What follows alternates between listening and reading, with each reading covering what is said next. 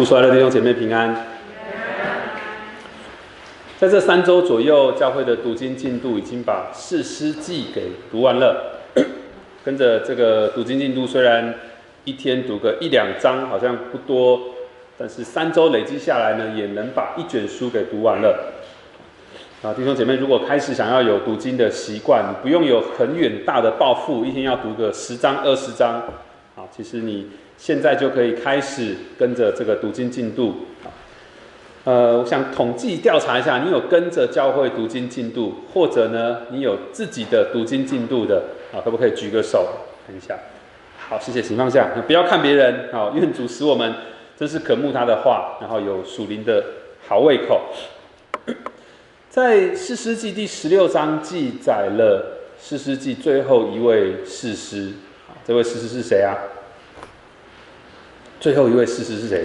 这个大力士参孙。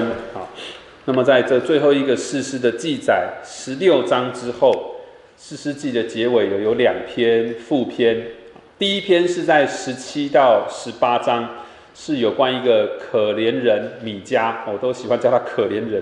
他想要构筑一个自己的敬拜系统，好，甚至聘私聘了一个立位人当祭司，他的下场是很落魄的。我们在前年的呃九月份有讲过这个米迦。那么今天我们要来看的是四世纪结尾的第二个副篇，也就是最后一段了，十九到二十一章。啊，看到今天的这个经文范围，希望你不会吓到。我们没有办法在主日的时候念完这三章的，好，我们只能很概略的。啊，谈过当中的一些内容，所以请大家回去自己好好的再一次读过这三章。好，那如果你回去读完了，你也可以再听一次今天的信息。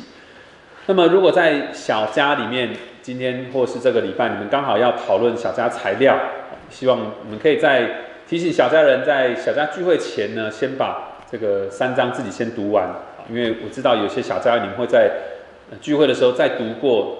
这一次的信息内容，但是有三章真的太多了啊，所以请大家自己回去读一读。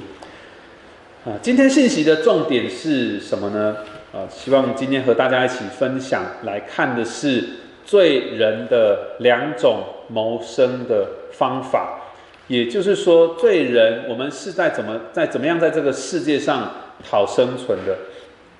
介绍大家一本书，就是我小时候很喜欢看的一本书。我老爸的架上有很多书，这本我最喜欢，叫做《野外求生手册》。这本书很好玩哦，教你怎么做陷阱。这个陷阱不是要让你就不是要教你去陷害别人，这陷阱是怎么打猎啊，怎么捕捉一些小动物啊，好，怎么运用野外的这些大自然的资源，动植物啊、石头等等，好，然后让你可以活下来。那我边读的时候都会边想象，以后我如果遇到什么大灾难呢，我就可以用这些技巧活下来。所以那时候对我来说，如果遇到一个灾难，我要随手带着的一本书，居然不是圣经，是这个《野外求生手册》。那我们现在也在一个疫情的灾难中，只要疫情一有什么变化呢，我们的生活就会被改变。所以我们也都在寻找可以对我们自己或对我们家人都更好、也更安全、更健康的一种生活的方式。事实上，被罪人所充满的世界本身就是一场灾难。罪人如你如我，也都在这个世界上想办法要活下去。但是，我们面临的对手啊，不只是像这个可能求生手册会遇到的什么呃灾难啊，也不是新冠肺炎的这个病毒。我们面对的这个对手是更难缠了啊，是撒旦，也是这个被罪人所败坏的世界。还有一个对手每天跟我们相处在一起，让我们困扰的不得了，就是我们自己，对不对？我们是老亚当、老旧的我，这个苟延残喘、死不了的这个罪性的我。所以要在这个世界上活下来，要和我们的罪来搏斗。其实我们一直一直都有自己的一套生存之道。我们今天就透过四世纪十九到二十一章，来看看这当中的人。怎么样向我们完美的示范啊罪人的生存之道？这个示范当然是一种讽刺哦。我们来看第一个生存之道是什么？第一个生存之道，它的理念是你要付出代价来解决我的问题。第一个示范者呢，是在第十九章一开始出现的一个立位人，他是一个非常自我中心的人。你说空口无凭，你怎么能够确定呢？啊，我们把故事继续说下去。这个立位人有一个妾啊，注意哦，不是妻子哦，是妾。这个女人呢犯了奸淫了，啊，但是在一些其他的圣经抄本里面呢，也有一个说法是他跟他的先生吵架了。好，总之这个妇人就回到她的老家去了。那么过了四个月，这个立位人就来到了他的这个岳父家啊，那就是这个他妾的这个爸爸家，要去把这个妾带回来。你知道立位人是从以色列各个支派当中，呃，以色列当中被挑选出来啊，要服侍神的，所以一切献祭有关的事情都跟这个立位支派有关。但是这个立位人他居然在他的妻子以外呢，他又还有一个婚约。他为了他其他的需要，很可能就是肉体性欲的渴求，他做了神不喜悦的事，他又娶了一个妾。那么到了这个岳父家，这个岳父非常的热情款待他的客人，就是他的女婿喽。啊，这个圣经里面记载说，哇，这个岳父一直要留他下来，啊，热情的款待他，一共接待了他五天。啊，终于这个利未人好不容易推辞。就带着他的这个妾，还有他的仆人，要踏上归途了。但是当这个事件要结束的时候，看似告了一个段落，其实悲剧才正要开始。他们就在旅途找一个地方要过夜啊，但是为了不要在这个外邦人的领土落脚，他们决定在便雅悯支派所占领的一个叫基比亚这个地方过夜。但是很诡异的是啊。你知道，同样是以色列人，这个便雅悯支派占领这个基比亚当地的人，他们却不太接待啊这个利未人，好奇怪啊！你看这个利未人的岳父多么热情款待，对不对？但是基比亚这个地方的人啊，很冷漠哦，没有人要接待他们。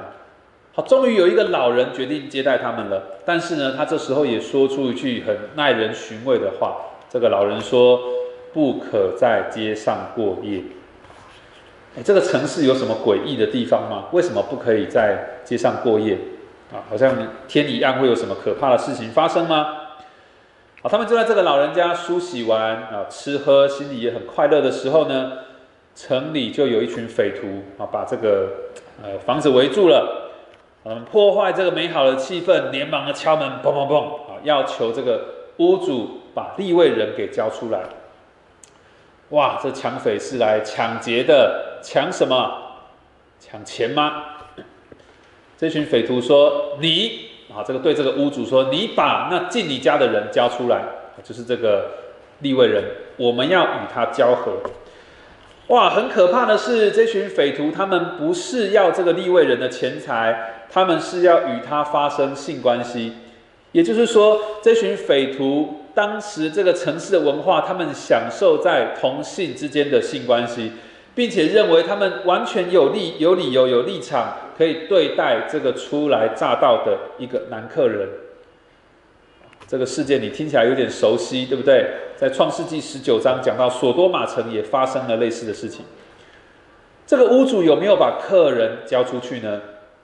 当然不愿意的。因为这个客，这个这个屋主，他是一个尊重客人的以色列人，在当时的文化，其实以色列人确实要好好对待他们的客人。在我们前两个礼拜，我们读到四世纪第四五章，记不记得有一个雅裔，他刺杀了来到他帐篷歇息的这个西西拉王这个将军？其实他刺杀了他的客人，在当时的文化是非常非常。呃，不合理的，触犯了当时要尊重客人的这个大忌，所以这个屋主他当然不会允许这个匪徒来伤害他的客人，啊，他不会允许这些伤害的事情发生，但是他反而有一个非常令人匪夷所思的提议，他说啊，这个人啊，这个立位人，这个立位人竟然进了我家，你们这些匪徒就不要行这丑事，我有个女儿啦，她还没有出嫁。呃，这个立位人他也有一个妾啦，不如这样，我把这两个女人领出来，你们要怎么对待她就怎么对待她，但是不要对我的客人做这样的事情。哇，怎么会这样？无法理解，怎么会为了避免一个人受伤害、被欺负，反而要另外一个人出来做代罪羔羊？不懂，完全不懂。你会愿意让你的女儿面对这样子的事情吗？你会愿意让你的女儿这样被牺牲吗？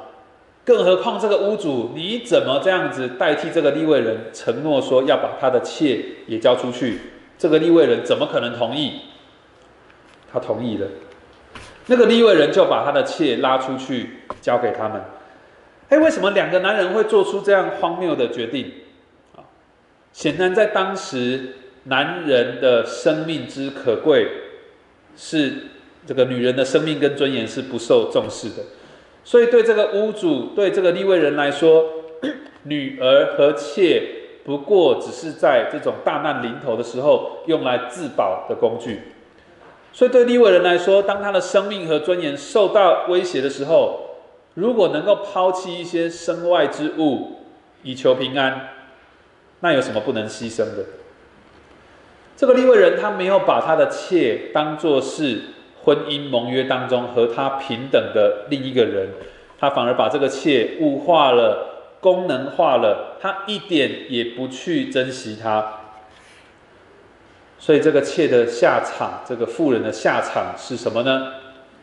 圣经说，这些匪徒他们便与他交合，终夜凌辱他，直到天色快亮才放他离开。天快亮的时候，妇人回到他主人啊，就是这个立位人住宿的房门前，就扑倒在地，直到天亮。早晨啊，这个立位人起来开了房门，出去要行路，不料那妇人扑倒在房门前，两手搭在门槛上。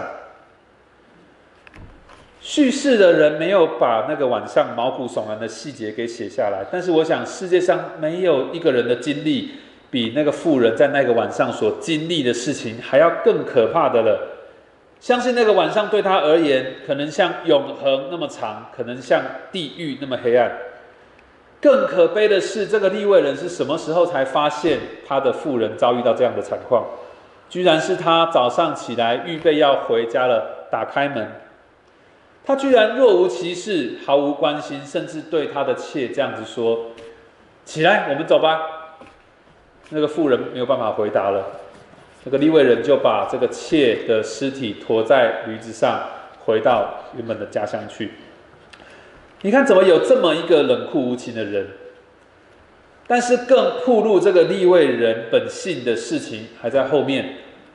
这个利未人把这个妾、这个妇人的尸体切成了十二块，分送到以色列的十二个支派去。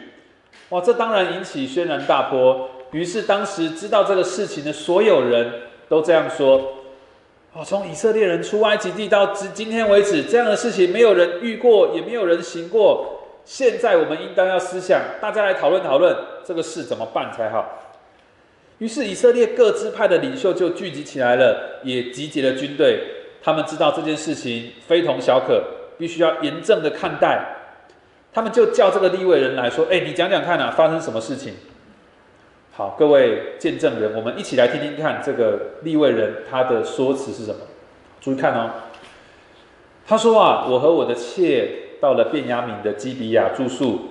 呃，基比亚人啊，其实就是基比亚当地的这个便雅敏支派的人，他们夜间起来围住了我住的房子，想要杀我，又将我的妾强奸致死。我就把我妾的尸身切成筷子。使人拿着传送以色列得为业的权利啊，就是整个迦南地。因为这个利比亚人在以色列中行了凶淫丑恶的事，你们以色列人都当筹划商议。他说的是不是事实啊？部分是，对不对？但是是谁把这个妇人推出去送死的？这个立位人他把自己的妾、自己的妇人当做一个。可以随意被牺牲的挡箭牌，他有没有承认他自己的错呢？没有。他在这整个悲剧当中，甚至没有透露一丝一毫的悲痛。确实，这时候充满在他心里的可能是仇恨，是愤怒。那些以色列支派的匪徒居然敢挑战我，居然敢伤害我，今天我就要让你们尝尝苦头，让你们知道呢，得罪我就是得罪整个以色列。所以这个利未人的心思其实非常丑恶的，他不但不在乎自己的妾被残暴对待致死，他还利用这个悲剧来满足他心里想要去报复别人的这个私欲。其实他明明也犯罪，他其实根本就是这些匪徒的共犯！他害死了自己的妾，但是他却装作若无其事，与自己无关啊！他厚颜无耻的要别人为他所受到的威胁还有伤害付上代价。这就是罪人的第一种生存之道！看不见自己的罪，却认为别人要付上代价。这种生存之道的台词就是：“我一点都没有错，你必须为我的损失付上代价，你必须要来解决这个问题。自己受到的伤害要别人加倍奉还，不惜玉石俱焚，这样的罪人还不够自我中心吗？这样的罪人，他的生活境况、生命境况可以说是向内蜷曲的，他不会看见自己的问题。”他不断的看自己，只看见自己的好，自己的无辜，自己的有理，甚至连自己也蒙骗过去了。他觉得都是别人的错。一个自我中心的罪人，他自己当一个王，他审判别人，他要别人为他的伤害，为他为他所遭受的伤害和损失付上代价。这就是罪人的第一种生存之道。第二个。呃，示范者或者说第二个生存之道的台词是这样的：不需要别人，我自己可以解决我自己的问题。第二个示范者就是在这个故事接续下去第二十章开始，以这个复仇者的姿态出现的这一群以色列人啊，这其他的十一个支派的以色列人，他们其实也是一群非常自我中心的人哦。好，你说你怎么知道空口无凭啊？一样，我们继续把这个故事看下去。哇！听完这个立位人阐述的故事，这些以色列人怎么样？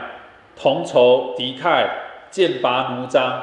他们既合一又同心，准备要去讨伐在基比亚的这些便雅悯人。哇！他们圣经里面说，他们如同一人。哇！他们心智非常的一致。他们说：“我们连一人都不要回自己的帐篷，不要回自己的房屋去。我们像这些基比亚人，一定要这样做。我们要攻击他们。”照这个基比亚人在以色列中所行的丑事，怎么样征伐他们？啊，冤有头债有主啊！作恶的是那些匪徒，又不是整个便雅悯支派。但是呢，这个便雅悯支派却拒绝交出这些匪徒啊，所以整个便雅悯支派就被盯上了。哇，其他这个以色列其他支派气炸了，对不对？这场仗要不要打？打定了，如箭在弦上，不得不发。那么双方都视对方是眼中钉，他们都准备了最精锐的部队，要把对方打个落花流水。哇！你看到两派这么水火不容的战争，你还想说他们是很很这个仇视对方的敌国？但是事实上，这十二支派原本是亲兄弟耶。这十二支派怎么这样子骨肉相残？这是神会喜悦的吗？他们有没有问过神要怎么样帮助他们？度过这个难关，没有。事实上，你知道吗？他们来问神的第一个问题是什么？他们问说：“神啊，我们这么多支派当中，谁首先应该先去跟这个便雅悯人打仗？我们这么多支派，谁要先上去？”问题很讽刺啊！他们不是问神要不要去打仗，是问神说：“我们要怎么打才赢？”你知道吗？他们上一次问这个问题是什么时候？这个不是以色列民第一次问这个问题啊！他们上一次问这个问题是什么时候？是在士师时代的初期，这个约书亚死了之后，他们来到迦南地了。他们问神说：“我们中间谁当首先上去攻击迦南人和他们征战？”哎，好讽刺啊！弟兄姐妹，同样的问题，以前是问怎么样攻击外邦人，现在是问神他们要怎么样骨肉相残。所以在这一来一往的对话当中，在神的答复里面，没有任何一点平安和应许临到他们。他们两次打了败仗，终于在第三次，他们巧妙的奇袭，他们用伏兵诈降，哦，调虎离山的把一些军队把便雅悯人离开，然后进到城里大肆的屠杀，然后最后前后夹杀这个便雅悯的军队。这里记载说，以色列人环围绕便雅悯人追赶他们。在他们歇脚之处，对着日出之地的基比亚践踏他们。那日，便雅悯死了的共有两万五千人，都是拿刀的勇士。以色列人又转到便雅悯地，将各城的人和牲畜，并一切所遇见的，都用刀杀尽，又放火烧了一切城邑。大家还记得这场战争的起源是什么吗？为了一个妇人的死，引发了这个战争，结果死了更多人，死了两万五千人。这是以色列民靠自己解决问题的结果，够悲惨了。但是悲剧还没有结束。这个便雅悯人，他们后来剩下了六百个战士，啊，六百个男生，啊，这六百个男人真的是家破人亡了，他们家乡城被烧了，家人都被杀光了。好，于是引发这些其他支派的人想到一个严重的问题：那便雅悯支派是不是只能面临被灭族的危机呀？他们没有妻子儿女，没有办法传宗接代了。你可能想说这有什么问题？他们是以色列人嘛？他们以色列人各个支派可以通婚嘛？但是你知道吗？在战争前，他们因为被这个仇恨蒙蔽了双眼，所以他们立下了一个誓约，就是说他们不能把自己支派的女人许配给这个便雅悯人为妻。哇，惨了！这支派这各支派现在慌了，一个支派该不会这样子被灭绝了吧？哎，好奇怪啊！他们当初杀红了眼，他们和便雅悯人打仗的时候，怎么都没有这样子想。于是他们就把这个问题丢给神了。他们对神说：“以色列的神呐，为什么这样的事情会发生在我们当中呢？为什么以色列中会少一个支派？很扯，对不对？”好，这个以色列就继续想办法。好，他们想到怎么样在不违背第一个誓言的情况下解决问题。哇，他们就想到哦，我们还发过一个誓言，我们那时候有说啊，这个大家都要同心去讨伐便雅悯人呢，谁没有去，他就遭殃了。这个不合群的人，我们要把他就解决掉，那些人该死。他们就想到，哦，有一个基列雅比这个地方的以色列人，他们没有参与这个战争，于是他们就有了另一个补救计划，他们就说。哎，你们去用刀将那个基业雅比人哦，连妇女带孩子全部都杀光了。这就是我们该做的事。我们要把一切男人还有已嫁的女子进行杀戮。注意一下他们要杀的人哦，你想一下，杀了这些人，那剩下的人是谁？如果你把那里的男人还有所有已婚的女人都杀了，那剩下谁？剩下还没有结婚的女人，对不对？所以他们好刚好哦，他们就在这个基列雅比人当中遇见了四百个未嫁的处女啊，他们就把这些人带走了。哎，你看懂这些人的计划吗？多么的丑陋，多么的自私！他们为了不要违背前面的两个誓言啊，他们用这么不人道的方式来解决问题。他们从杀光了这个基列雅比人，留了四百个还没有结婚的女人，准备要给。这六百个剩下的便雅悯的勇士，他们看待这个问题，好像在解决一个小学的数学问题一样。六百个男人现在有了四百个女人作为他们的妻子，那还缺几个人呢？要怎么补齐呢？还有两百个男人怎么办？哇！聪明的以色列人又想到一个方法，他们想到示罗那个地方，每年都举办一些节期的庆祝的活动。啊，这时候各支派都会有一些女子来参加的，他们会来跳舞来庆祝。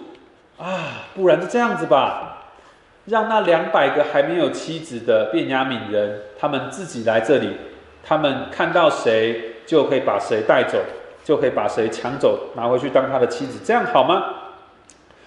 虽然我们有说过嘛，我们说各支派的女人不可以许配给便雅悯人为妻，但是抢来的不算嘛，抢来的没有违规。啊，如果他们的这个父亲啊，他们的这些兄长来抗议的话，哎，我们就这样告诉他们，我们就说，哎呀，你们就看在我们的情面嘛，施恩给这些我们在战争时候没有留下他们女子为妻的这两百个人啦，哎，这不算是你们给他们的，你们没有违约，你们没有错，因为如果你们给了，就算有罪，那抢来的不算。毕竟呐，如果真的有一个支派被灭绝啊，这个是历史共业，对不对？所以平均分担啦，每个支派都被抢一些人，也是刚好，大家不要太计较。哎，我们读到这里的时候，觉得这个事情很不可思议，对不对？这个我们很讶异事情的走向怎么会这么荒诞，还有滑稽？整个事情却就在这里结束了耶！在你觉得事情和缓的时候，事情走向更可怕的发展，但却可怕的发展到了一个地步，事情就这样子结束了，仿佛对于以色列人来说，事情解决了，和平了。哇，好像可以用一句话来描述这个故事的结尾：从此以后，王子和公主过着幸福快乐的日子。非常可悲，对不对？哎，整个事件的开始是一个立位人的妾被杀害了，一个妇人被强暴致死，但是在这个结局的结尾却是上万人死亡，然后有六百个无辜的女子被强迫进入婚姻，被强奸而结束。我们知道这些以色列人，他们是想要在屠杀了便雅悯人之后，他们发现做错事情之后，他们想要去弥补，他们要除去罪恶的根源。但是我们知道，只有神可以除去罪恶，所以当人要自己做王，人要自己去除罪，这个计划一定失败。那失败就让罪恶的行为更泛滥，所以就让罪人反而去成为了罪恶的散播者，他们就越来越变成他们原本要惩罚的那些对象。你看看这些以色列人，他们是不是越来越像？他们后来根本成为了这个新的便雅悯人。我们可以称这些以色列人叫做便雅悯人二点零。他们为了要复仇，为了要弥补，却成为了他们自己原本讨厌的对象。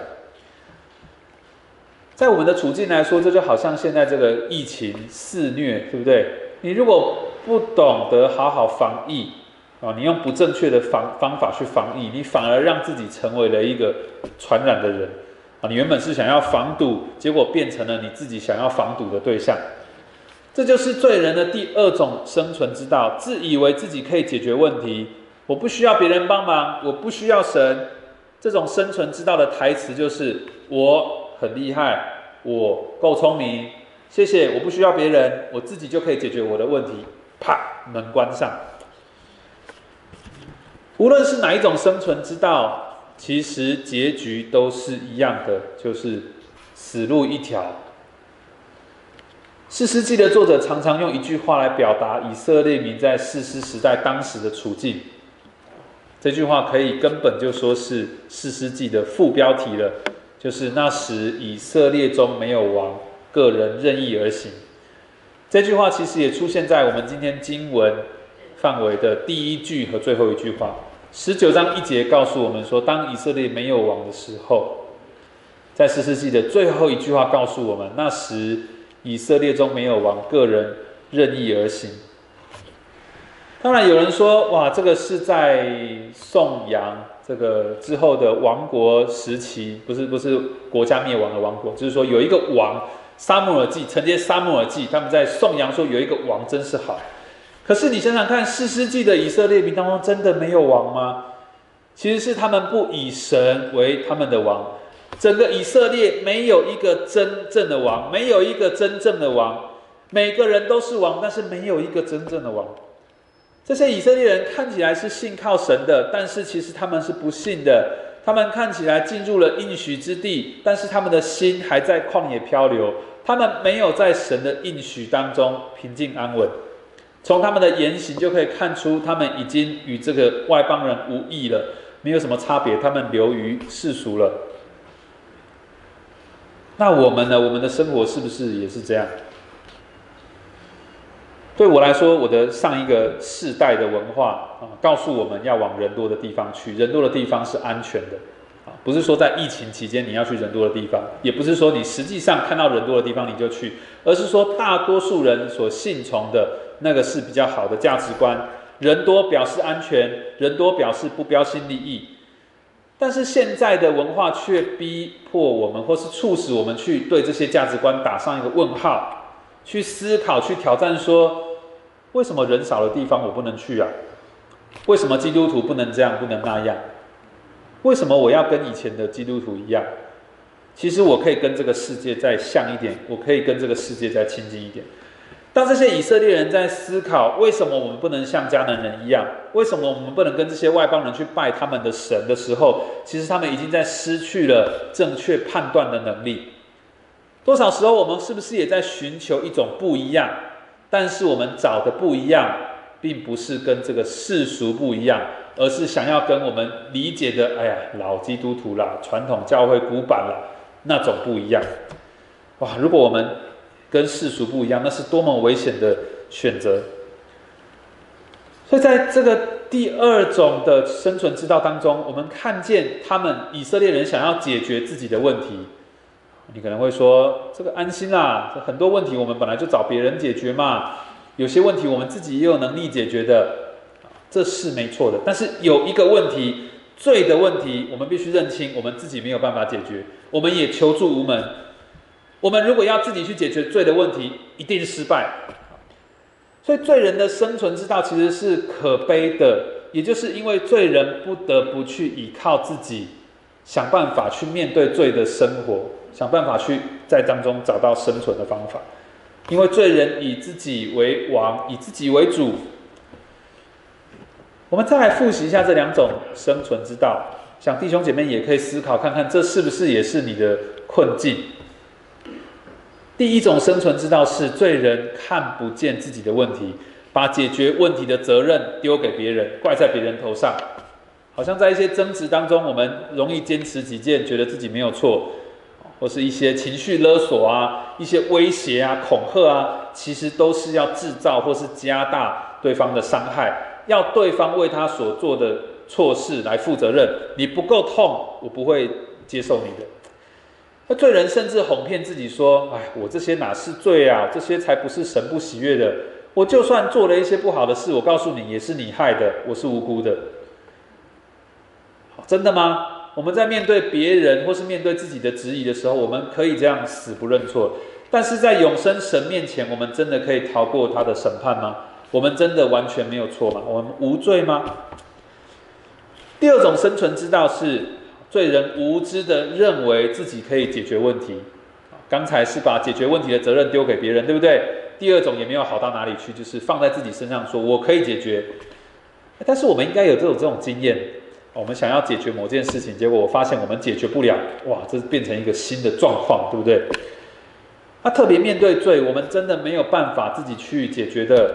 我们能做的只有逃避，我们可以忽略，我们可以淡忘，我们可以屈服，但是我们没有办法解决罪。事实上，当我们认为自己可以做些什么来改变我们犯罪的情况，改变我们罪人的身份的时候，这是另外一个罪的产生。我们认为自己就是自己的弥赛亚，我们可以拯救自己，把自己视为神。罪人的两种生存之道其实是殊途同归、死路一条的。罪人真的要生存，只有把问题交给可以解决问题的主耶稣基督。神不像我们呐，神不像我们把这个应该说。我们刚才说，第一种生存之道是我们把解决问题的责任丢给对方。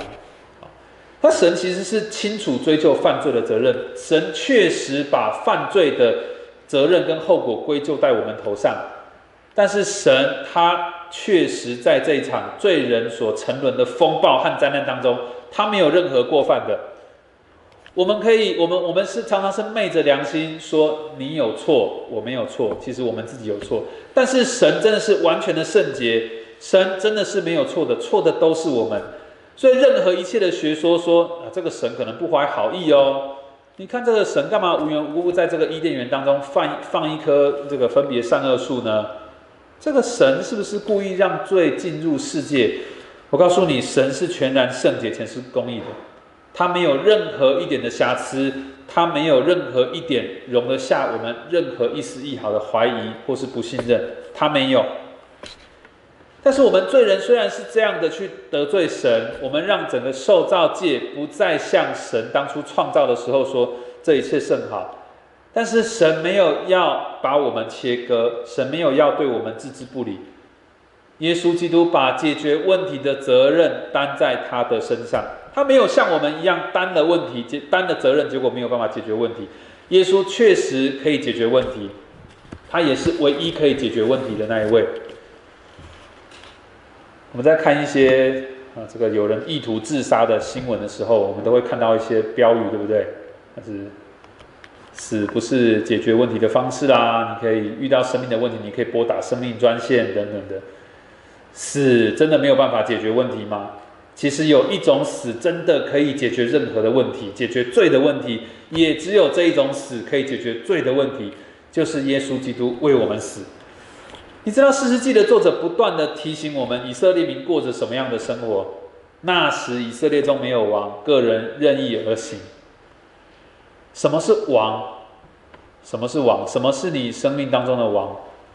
王就是你知道，让他管理你会比你自己管理自己还要好。耶稣基督死了，复活了，要做你我生命当中的王。这种管理不只是一次的管理，不是我受洗那一天我。得得救了，从此以后，谢谢耶稣，你继续坐在你的宝座上，我自己在我的宝座上。这种管理不是一次的管理，而是天天都信靠耶稣基督，真的为我们胜过一切的这个世界上的权柄了，包含看得见的、看不见的，包含罪的权势、邪恶的权势。所以在他的国度里，他要做王，他要做我们的王。那可能想说，哇，耶稣基督，你就在天上做王嘛？你的国度在天堂啊，你的国度在好遥远的地方。神的国度是难以追求的吗？要成为神的子民是很困难的吗？神的国度是不是要努力才能进入？我们要留在神的国当中，是不是很困难？在马太福音十一章十二节有说过一句话，他说：“从施洗约翰的时候到如今，天国是怎么样进入的？努力进入的，谁才可以得着？努力的人就得着了。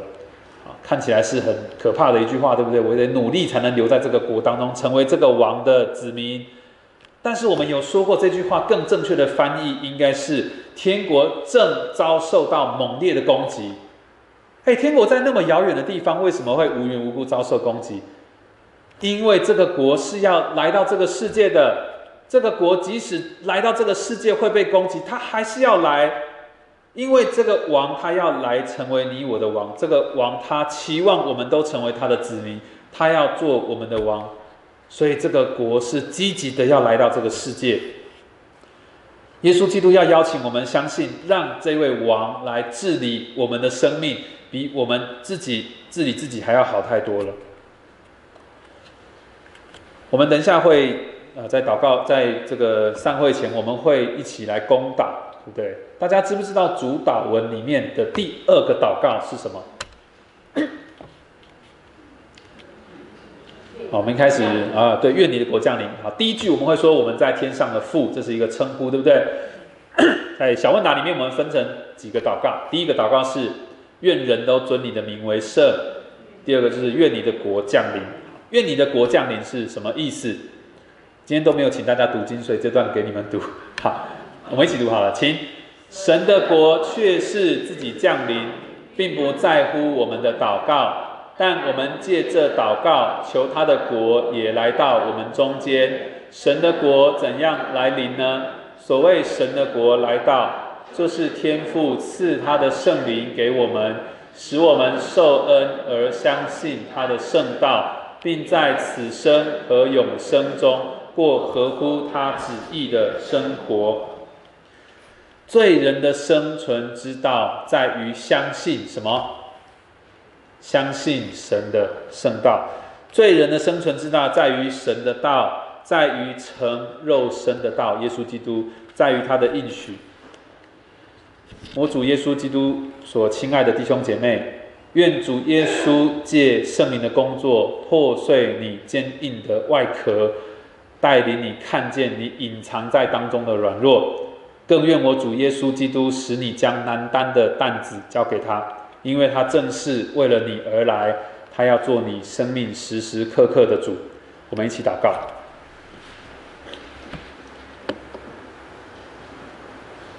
亲爱的天父，我们来到你的面前，愿你使我们看见自己的软弱，看见我们自己对于罪没有任何一点的能耐和办法。主，纵使我们看起来是有办法的，但我们必须说，我们真是对罪没有任何办法。主，愿你使我们在看四世纪的时候，能醒思自己的生命是不是就像那个立位人一样，看自己毫无瑕疵，却看别人是粪土草芥。主也愿你帮助我们，能够醒思自己的生命是不是像以色列人，依靠自己去面对罪、面对仇恨、面对愤怒和失败，但其实只是把一切搞得更糟。主愿你的圣灵时常与我们同在，帮助我们相信你是我们生命中唯一真正的主，相信唯有你是罪人唯一的生存之道。谢谢你，我们祷告是奉主耶稣基督的名求，阿门。弟兄姐妹，请起立，我们颂荣。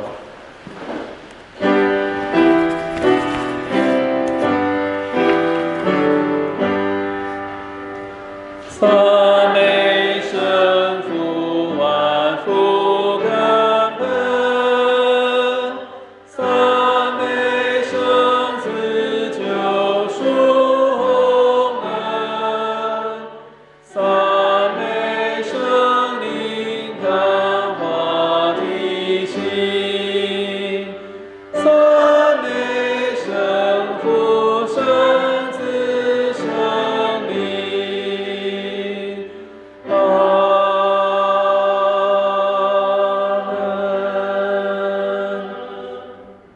祈公祷，请我们在天上的父，愿人都尊你的名为圣。